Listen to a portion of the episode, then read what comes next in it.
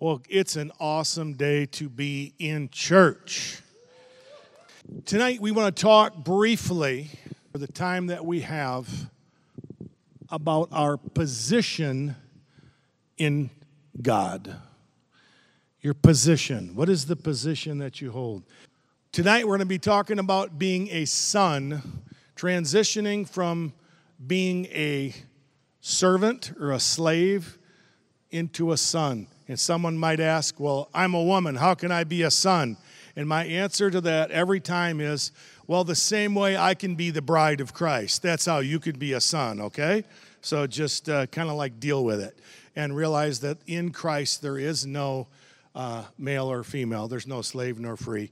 It's, uh, we're spirit, and in the spirit, there is none of that. So all this uh, gender confusion all kind of goes away once uh, we go to the next life. So we're all good. So we got that to look forward to anyway, along with a lot of other things. So tonight we're going to talk about being a son.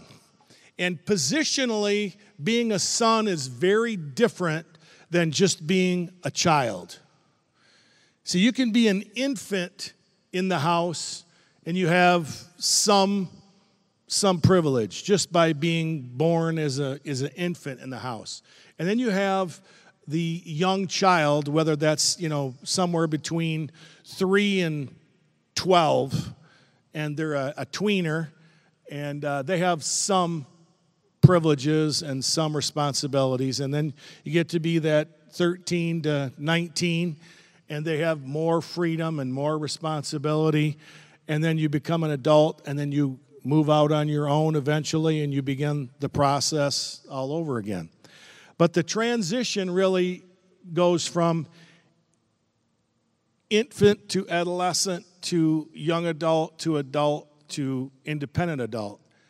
That's in our lives. Or in the vernacular from the Bible, it would be from slave to employee to son to father to patriarch and that transition that happens in, in our lives. But it starts with the real, the real benefit or the real the part that where it becomes fun is when you realize that you're a son.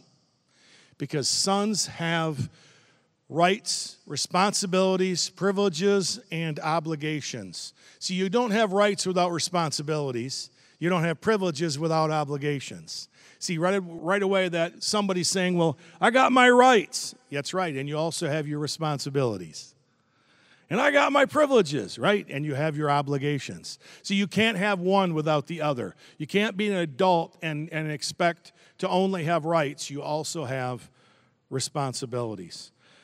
So Jesus began this life and he, he, he was, you know, born of a virgin, right?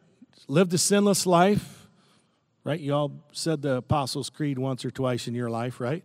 So now he is an adult and he's going to the river Jordan to be baptized. And in Matthew chapter 3, it says that John the Baptist says that I baptize with water, but one that's coming after me is going to be greater than I, and he will baptize you in the Holy Spirit and fire. That's what John said about Jesus.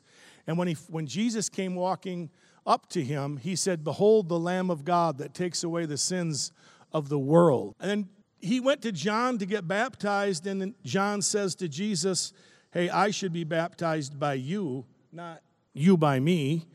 So he was going back and forth with him, and then Jesus said, Permit it to be so, for thus it's fitting to fulfill to fulfill all righteousness. And when he had been baptized, Jesus came up out of the water, and behold, the heavens were opened, and he saw a Spirit of God descending upon him like a dove.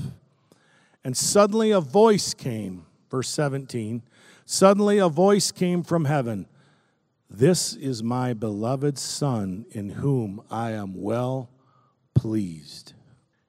God honored him publicly as his son. Now, I got a question for you. Had Jesus healed anyone up until this point. It's not recorded. If he did, it's not recorded in Scripture. Okay? Had he raised anybody from the dead? Nope. Had he made any blind people see? Nope. Had he done anything remarkable? Well, he lived a sinless life, but that was kind of that was remarkable, but people didn't realize it. But other than that, he was just a really good, nice person up until this point. He never sinned.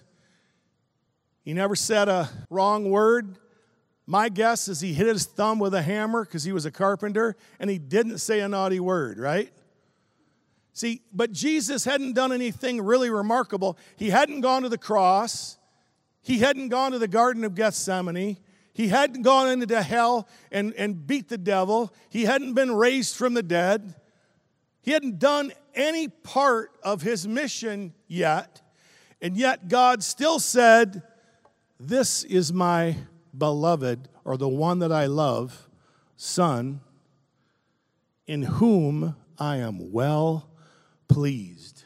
For all of us to remember this, that God said he was well pleased with Jesus before he did one single thing toward his destiny.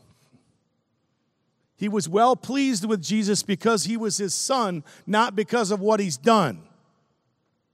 So I would say, I would submit this to all of us tonight that, that you get alone with God sometime in the next 24 hours, get alone with God and say, God, am I pleasing to you? And just ask Him. And then be quiet and then let Him talk to you. Because He's going to tell you, I love you so much. I'm so pleased in you. Thank you for seeking me out. Thank you for taking this time with me. That's how God's going to respond when you go to Him humbly and say, Pastor Bernie talked about that you were well pleased with Jesus. Are you well pleased with me? Just ask him. You know what he's going to say? I am so well pleased with you. I am so proud of you. And you'll say, But why? I stink. Or I'm bad at this. Or I blew it there. Or I did this wrong. And he's going to say, Yeah, you did, but you repented. And I'm so proud of you for repenting. See, God, is, God views us like the most gracious grandfather that we and you've ever heard of. Like grandpa, you can do anything to grandpa and he'll still love you. That's just kind of, how it works. You know, my grandkids, they do all kinds of crazy stuff and I'm just like, yeah, whatever. It's all good. I'm grandpa. We can handle it. You know, as you look at God saying this to Jesus, it's really important. And I'm going to really hammer this point tonight that God was well pleased, not based on anything Jesus had done. It's important that it was the first mention after the genealogy. Jesus got baptized, and God was already pleased with him. So I would just say this that all of us just say to just close your eyes and say, God is well pleased with me. Just say it. God is well pleased with me. And that, that may seem a little awkward or it may seem a little um, uncomfortable, but the reality is God is well pleased with you. And you say, Well, you don't know what I've done. No, I don't. But I would submit this to you if you'll just turn from whatever it is you've done and turn to the one who can help you, he will be well pleased in you. He will receive you and he will love you. He's not going to reject you, he's not going to turn away from you. Every time, this is important, every time God speaks a word over anyone, like God spoke a word over Jesus there. God the Father spoke a word over Jesus. He said, This is my beloved Son in whom I'm well pleased. I think it's important that we all remember every time we receive a, a revelation or a word or a prophecy or some, some kind of a affirmation from God, that every time we receive something like that from God, you just have to realize the enemy is there and he's going to try to booger things up. It's just welcome to this world. That's just what happens. Okay, as soon as God says something, the devil wants to come right up alongside him and say, No, he's not. He's not pleased in you. Who do you think you are saying God's pleased in you? God's not pleased in you. Don't you remember when you said that naughty word? Or whatever the devil's over there chattering? Just tell him to shut up. Tell him, tell him to go back to where he came from. Here, it's no different here. If you look here, Matthew chapter 4, verse 3, it says, Now the Spirit of God drove Jesus into the desert, and when he was out there and he fasted for 40 days, he didn't eat anything for 40 days, four zero. It says, And afterwards he was hungry. no kidding. 40 days, no food, he's hungry. What does the devil come and tempt him with? Here's, here's what it says in Matthew chapter 4, verse 3. It says, If you are the Son of God, command these stones to become bread. So, God just spoke from heaven, people. God spoke from heaven that Jesus was his son and that he was pleased. And the next thing you know, the devil's out there going, if you're really the son, then turn these stones into bread. Do something so I can see it. Prove it, because I don't believe you. That's what the devil's saying. So, anytime God gives you a word, and He gives you a word that says, This is who you are, this is who you are in Christ, the, the devil's right there saying, Oh, yeah? You think you're so great? What about that? What about that? What about that? The enemy's always there to oppose. And you have to realize that that is just the way it is. And you have to answer the same way Jesus answered. He, he answered with the Word of God. You don't have to answer the questions that the devil asks you. I'll say it again. You don't owe the devil an answer when he asks you a question. If the devil asks you a question, ask him a question back. I had the privilege of spending some time with a, with a guy who was worth about a billion dollars. About 30 years ago, I had a chance to spend some time with him. He didn't give me no money, don't worry. But that's how he got to be a billionaire. He, you know, kept it. But he did give me some good advice. He said this to me Who's ever asking the questions is in charge. So if the devil ever asks you a question, ask him one back so he knows that you're in charge. So if a devil asks you, What are you going to do about this? You know what you say back? I don't know, devil, what you going to do when you're in hell forever? I don't know, devil, what you going to do when fire is consuming you, but you can't die forever in the lake of fire? Ha! See, there's all kinds of questions you can ask the devil when he asks you a question. Ask him about his future. That's, that's always a good place to start. But Jesus just said to, to him, Man shall not live by bread alone, but by every word that proceeds out of the mouth of God. Okay, so he got through that one. It was a very real temptation. Jesus could have turned those stones into bread. He turned five loaves and two fishes into food for 20,000 people just a little while later. So he could have very well turned those stones into bread if he wanted to or if he chose to. Okay? So it was a very real temptation, but because the enemy was pushing at his identity as a son, he had to answer with the word of God. Matthew 4 6. See that that attack right there, if you're really the son of God, do something about it. Take control of your life Provide for yourself, is what this was. This was an attack on the, on the Father's promise of provision for Jesus. Because he said, Here you are, you're hungry, you haven't eaten in 40 days, you're hungry, I know you're hungry. If you're really the Son of God, turn these stones into bread because your Heavenly Father ain't taking care of you. It was, a, it was really provide for yourself, be independent from God's provision. You make your own bread. Don't you wait for God. You make your own bread. And it, it, it fostered that attack on God's fatherhood of provision over Jesus. That's, that's what it also attacked. Then next he says, if you're the Son of God, He took him to the pinnacle of the temple. And he says, If you're really the Son of God, throw yourself off this pinnacle. For it's written, He'll give His angels charge over you, and they'll bear you up, lest you dash your foot on a stone. So he's trying to get Jesus, he's trying to get Jesus to doubt or to prove God's protection. See, part of the sonship is provision, protection, promotion. God will provide for us, He'll protect us, and He'll promote us. As a son, that's what He's promised to do. He'll make provision for us, He'll protect us, and He'll promote us. promotion does not come from the east or the west, it comes from the Lord. Promotion comes from the Lord.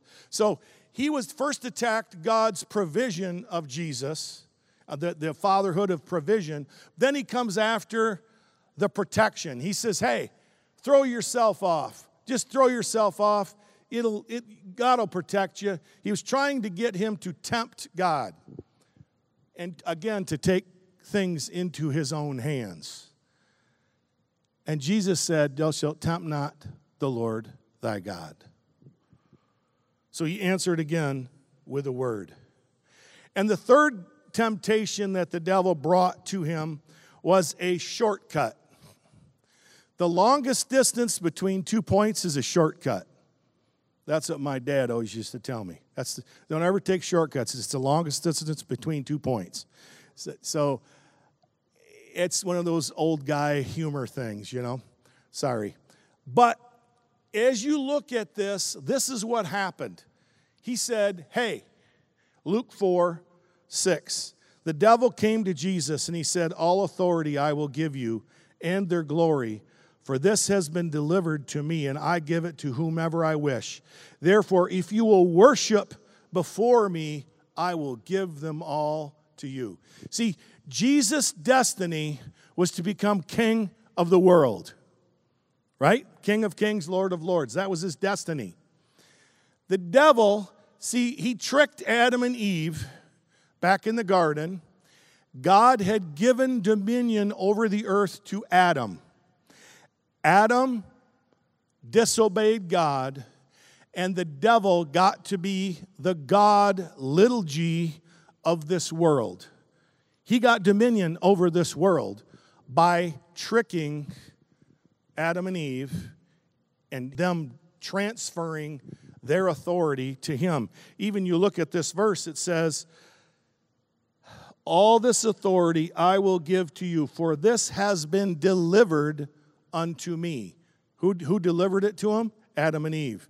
They gave him authority, and he said, If you'll worship me, I'll give you exactly what you're trying to get what you're here for, except for you won't have to go through all that rejection. You won't have to go through all that agony. You won't have to go through the betrayal. You won't have to go through all that suffering. You don't have to die. You don't have to do all that. I'll give it to you the quick way.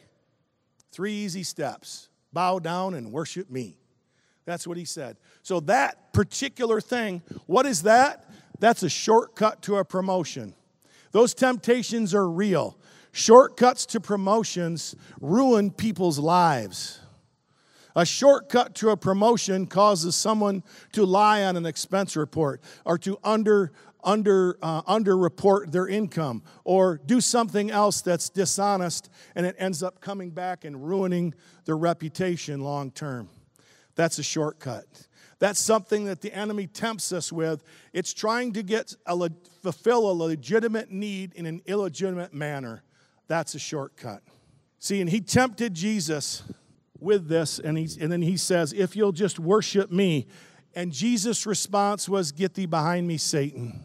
Get thee behind me. Out. I will not worship you. Get out.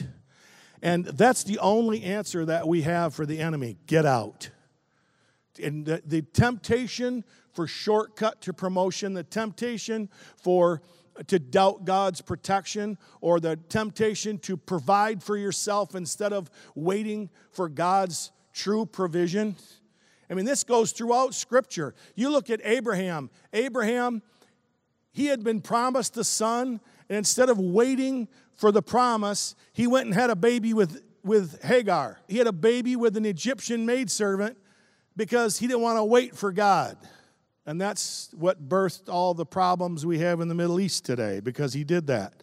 See, so whenever a prophetic word or a voice comes for you, the devil is there to mess it up. When Pharaoh, when, when Moses was called to be the deliverer, Pharaoh, the devil stirred up Pharaoh to kill all the baby boys in Israel, in the land of Goshen. God, God was raising up a deliverer, and the devil just tried to kill him. Why? Because a word came, a deliverer's coming. So the, the devil stirs up Pharaoh to kill all the baby boys. And then the star comes, and the angels, for unto you is born this day a Savior, who is Christ the Lord. Right? The angels come and announce Jesus' birth. Next thing you know, Herod's trying to kill, or he does kill, every kid three years old, every boy three years old and under in the whole city of Bethlehem, trying to wipe out the word that God had given over Jesus. See, so don't think that whatever word you have, whatever promise you have, is just a guarantee that it's going to happen. The word that you have is an opportunity. God said to Jesus, this is my son in whom I'm well pleased. Jesus then had to obey and to listen and to walk it out. So the word that you have, somebody says, "Well, I got a word. This is what's going to happen." And if it don't happen, then then God must not be God. That's not how it works. You have a word. You are to steward that word.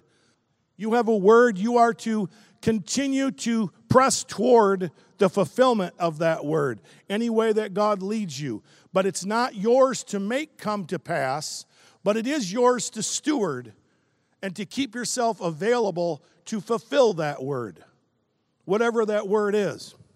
You have to be open to it. But see, a, a word is not a guarantee. They're not guarantees of fulfillment, they're releases of opportunities in your life. So when someone gives you a word about something that God has for you, you need to embrace it and say, Woo, that's an opportunity. And not, re- not sit back and see, for many years, the, the general idea was that someone gave you a word and you'd go, Well, if it's God, it'll come to pass. And if not, oh well, I guess they were wrong. I would, I would propose a different approach when you have a word. First of all, write it down. Anybody? Write it down. Whether it's in your phone or on paper, somewhere where you can keep it. If someone, if you have a word and you feel like it was from God and it resonated with your, your heart, write that word down.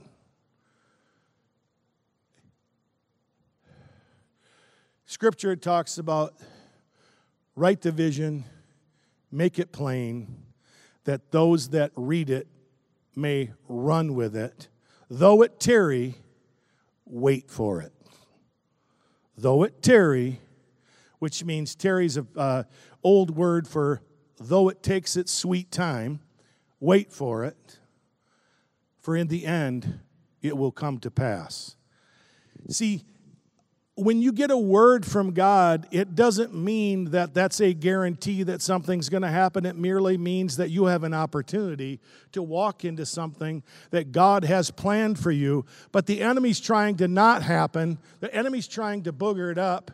And all what we have to do is side with God and whoever whatever side whatever side you get on is the side that's going to win. So you got the enemy trying to stop it. You got God going, hey, this is my plan for you. Now, what are we going to do with our will? Are we going to agree with God and say, Yes, Lord, whatever it takes? Yes, Lord, I want to walk with you. I want to partner. I want to walk in this word. I want the, this is the direction I want to go. Or are you going to go, Well, I don't know about that. That sounds kind of far fetched. You're, you're, you're partnering with, the, with Satan if you're talking like that. You're partnering with Him. So I would just encourage you partner with God. If you have a word from God, partner with God on that word. Don't partner with the devil, he's a bad partner, okay? 1 Timothy 1:18. This is a, an extremely important verse. It says, "This charge I commit to you, son Timothy, according to the prophecies previously made concerning you, that by them, by what? By the prophecies, right? I mean, if you look at English structure, it's by the prophecies you may wage a good warfare. So hold it. You're going to wage warfare with the prophecies spoken about you. I shared this particular verse at another church a few weeks ago.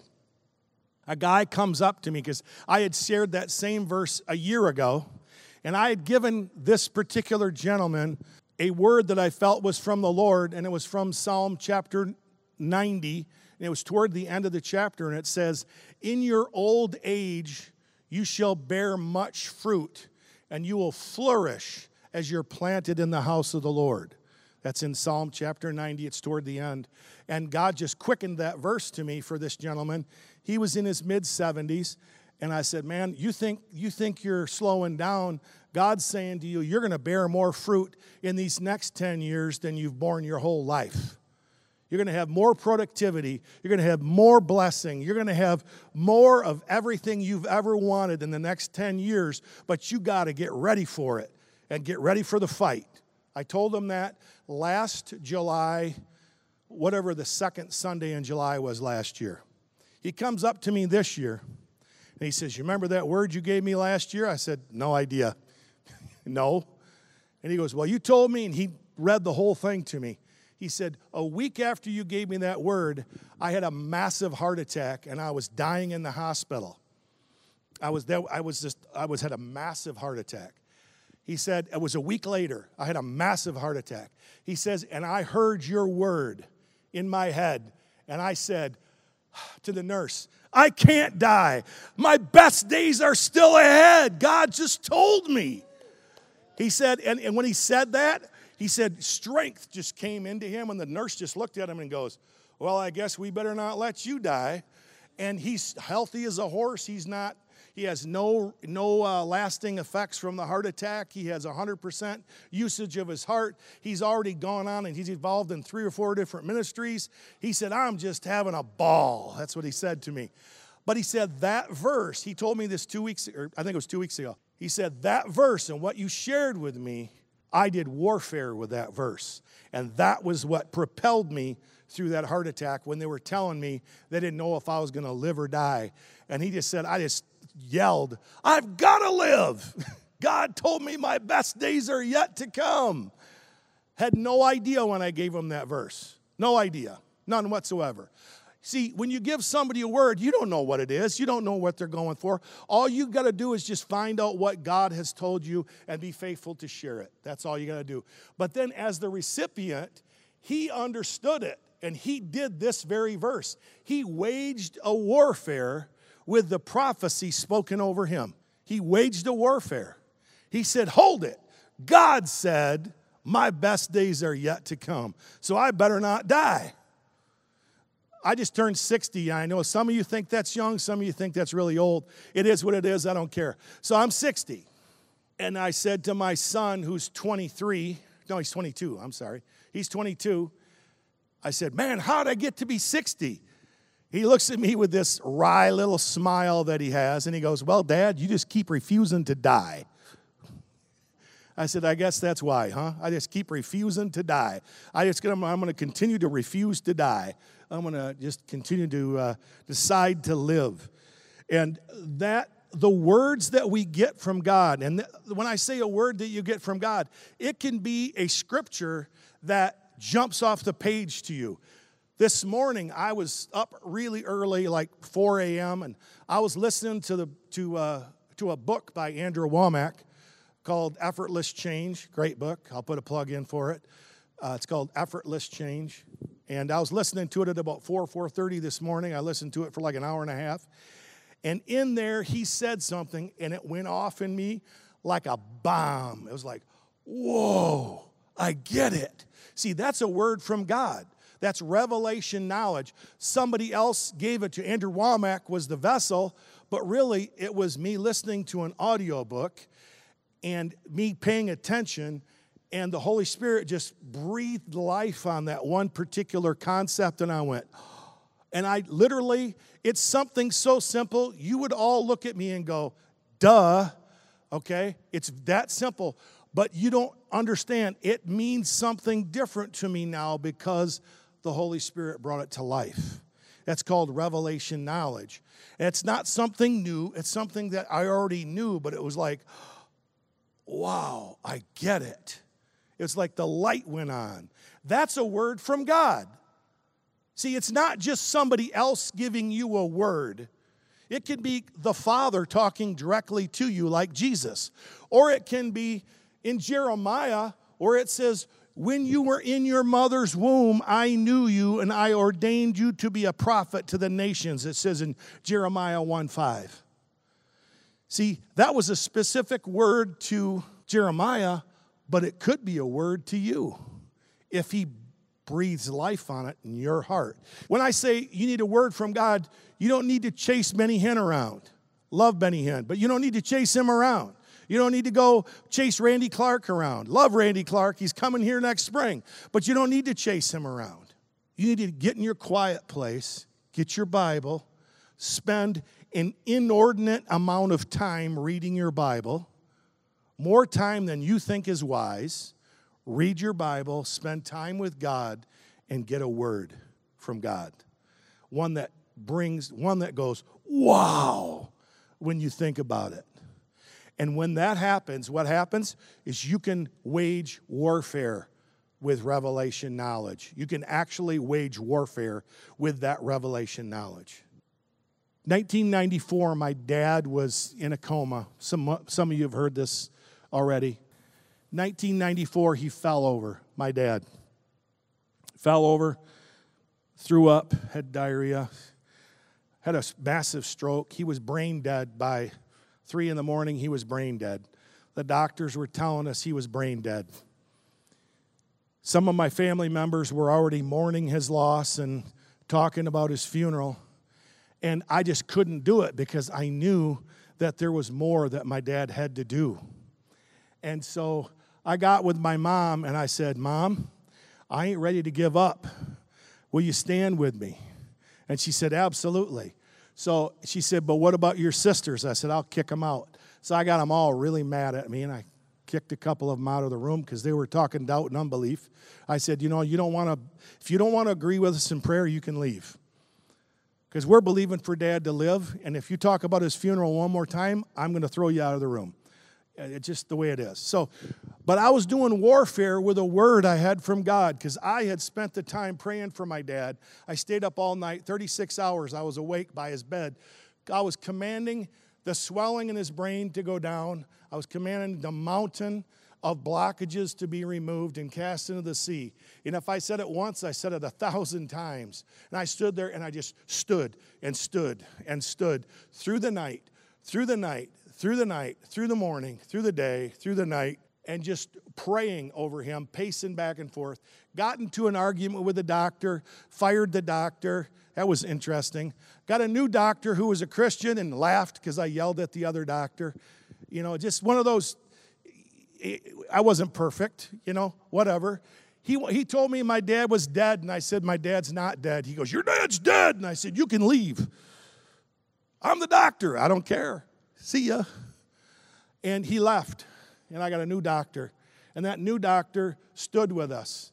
He said, I don't know where your dad's at and if he's going to live or die, but he said, When I'm old, I hope my kids fight for me like you're fighting for your dad. And my dad recovered. He was brain dead. He was literally brain dead. The top surgeon at Spectrum Health Neuro said he was brain dead and there was no hope. And he lived. Three and a half years more, he lived. And unfortunately, when he was, when he was unconscious, he couldn't undo the power of God with his own words. But once he got well, he got well. And once he got well, he stopped. He started talking doubt and unbelief all the time. And then he got cancer back and he died three and a half years later. but not until we had a lot of healing that happened in our family. Two days before my dad died, I did communion with the entire family, and I led the entire family in the broken body and the shed blood of Jesus while my dad was getting ready to go to heaven. And then that night, my dad went to heaven. See, but it started with a word from God fighting, doing warfare with a word. Well, you got to get alone, get a word from God, and then fight with it. Because God will tell you things and show you things about yourself and show you things about your future, and you need to hold on to those things and never let go. Don't you settle for something else just because it looks like it's tarrying. You know, like back to that scripture write the vision, make it plain, that those that read it may run with it. Though it tarry, wait for it. Don't give up on whatever dream or word that God has for you. And many times, what happens is the devil will send mean people into your life to try to discourage you. They'll say, Well, you know, my uncle had what you've got and he died. You look at him and say, Thanks for that encouragement, and walk away. You know, when somebody is struggling with something physically, don't go up to them and tell them all the people that you know that died that had what they have. Okay, just don't do that because that's you're being used by the enemy when you do that. Okay, Rather say, well, we're believing with you. You know, just hook your wagon to theirs and help them. Don't uh, tell them all the th- all the reasons why they're going to fail. Okay, because that's that's no good. So, but as you go forward and as you have this dream, as you have this this vision of where God wants you to be, it starts with this. No longer do I call you servants or slaves for a servant does not know what his master is doing, but I have called you friends. For all things that I have heard my Father, I have made known to you. Romans 8 14. For as many as are led by the Spirit of God, these are the sons of God. For you did not receive a spirit of bondage to fear, but you received the spirit of adoption, by whom we cry, Abba, Father, or Daddy. The Spirit Himself bears witness with our spirit that we are the children of God. See, we're not a slave, we're not an employee, we're a son. Sons have different privileges with the Father. It says we have full access to the throne room of God. Demons don't have access to the throne room of God. We have access to the throne room of God. It says, approach boldly, right? The throne of grace to obtain mercy. We have access to the throne room we have access to go into God's presence at any time that we choose. We have access as a son, that He's made us sons. You aren't a slave, you aren't an employee. You don't have to earn what you get from God. He freely gives, He'll walk with you. See, but there's events in our lives that hinder our identity. God tells you that you're a son, and then something happens and you don't feel like a son, you feel like a slave. Or God tells you that you're blessed, and then something happens and you don't feel like you're blessed, you feel like you're cursed. Or something else is wrong, or somebody rejects you, and He says you're accepted in the beloved. Ephesians 1 6, that you're accepted in the beloved, but then you get rejected by your brothers or your sisters or your wife or your husband. See, it doesn't, you don't feel like you're accepted because you just got rejected, right? So that's where you have to do that warfare again. That you have a word from God, that even if you're, Psalm 29 says that even if my mother and father and my family forsake me, God, you will never forsake me. That I have a word from God that God will never leave me nor forsake me, no matter what happens in my life, no matter who decides that they're done, no matter who decides that they're gonna quit on me, that God will never quit on me. See, that's a word that will sustain you. You can do warfare with a, I am accepted in the beloved, and he will never leave me nor forsake me. That's how you do warfare. You find that word and you grab a hold of it and you say, No, devil, I am not forsaken, for God will never forsake me. He's here with me right now. Let's talk about your future, devil, and he'll run away. Or you can just start praising praising Jesus, just start singing really loud and off key, he'll run away. I don't have to even try to sing off key, it just comes natural. But as we go forward and as we hear the word and as we realize that God is well pleased in us because we're his sons, we're his children. We don't have to earn it, we don't have to do everything right for God to, to be pleased with us. Many years ago, wife and I were in Florida and we had just gone to visit my mom, and things didn't go terribly.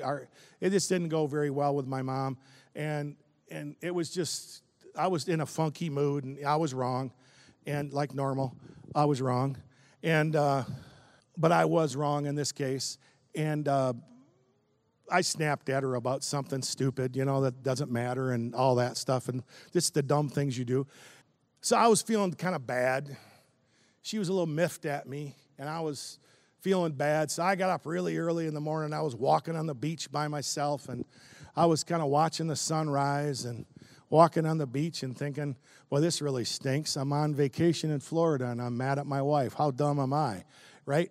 And I was sitting there looking at the sunset. I'll never forget this. I was looking at the sunset, and the Holy Spirit said to me, as loud and clear as I've ever heard him, He said, I'm so proud of you, son. And I'm like, I think you got the wrong guy. And he goes, No, I'm so proud of you. I'm like, Nah, you're not proud of me right now. I'm certainly not proud of me right now. Why would you? He goes, I'm so proud of you, son. I'm like, Why? He goes, Because you don't give up. I'm like, That's it? Because I don't give up? I got to do better than that. And, I, you know, but what, one of my point is this is that when we think we stink, or we think we're doing so poorly, God, in His grace, is saying to you, if you'll just turn to me, I'm just so proud of you. I can't help myself. I'm just so proud of you. And it's like it's something that's so foreign to us as performance based individuals, it's hard to understand unless you're a grandfather. And if you ever become a grandfather, you understand the heart of God so much better. Because you know what? No matter what my grandchildren do, I think they're the best kids in the whole world. I tell them that all the time. I go, Remmer, you are the best boy in the whole world. That's Jake's boy. I go, You are just the best. And he goes, What about Bo? He's the best too because I only have two grandsons. And I said, You're the best two boys in the whole world. And sometimes they cry and they break things and this, that, and the other things. And I'm just like, Oh, you're still the best boys in the whole world. Because it's not about what they do. I finally actually have a better re- revelation of how God views us because I'm a grandpa. And it's like, yeah, I don't care if you break my stuff. I'm good. It's okay. I used to get all mad when the kids broke stuff. Now it's like, yeah, you broke it, so what? I'll buy another one.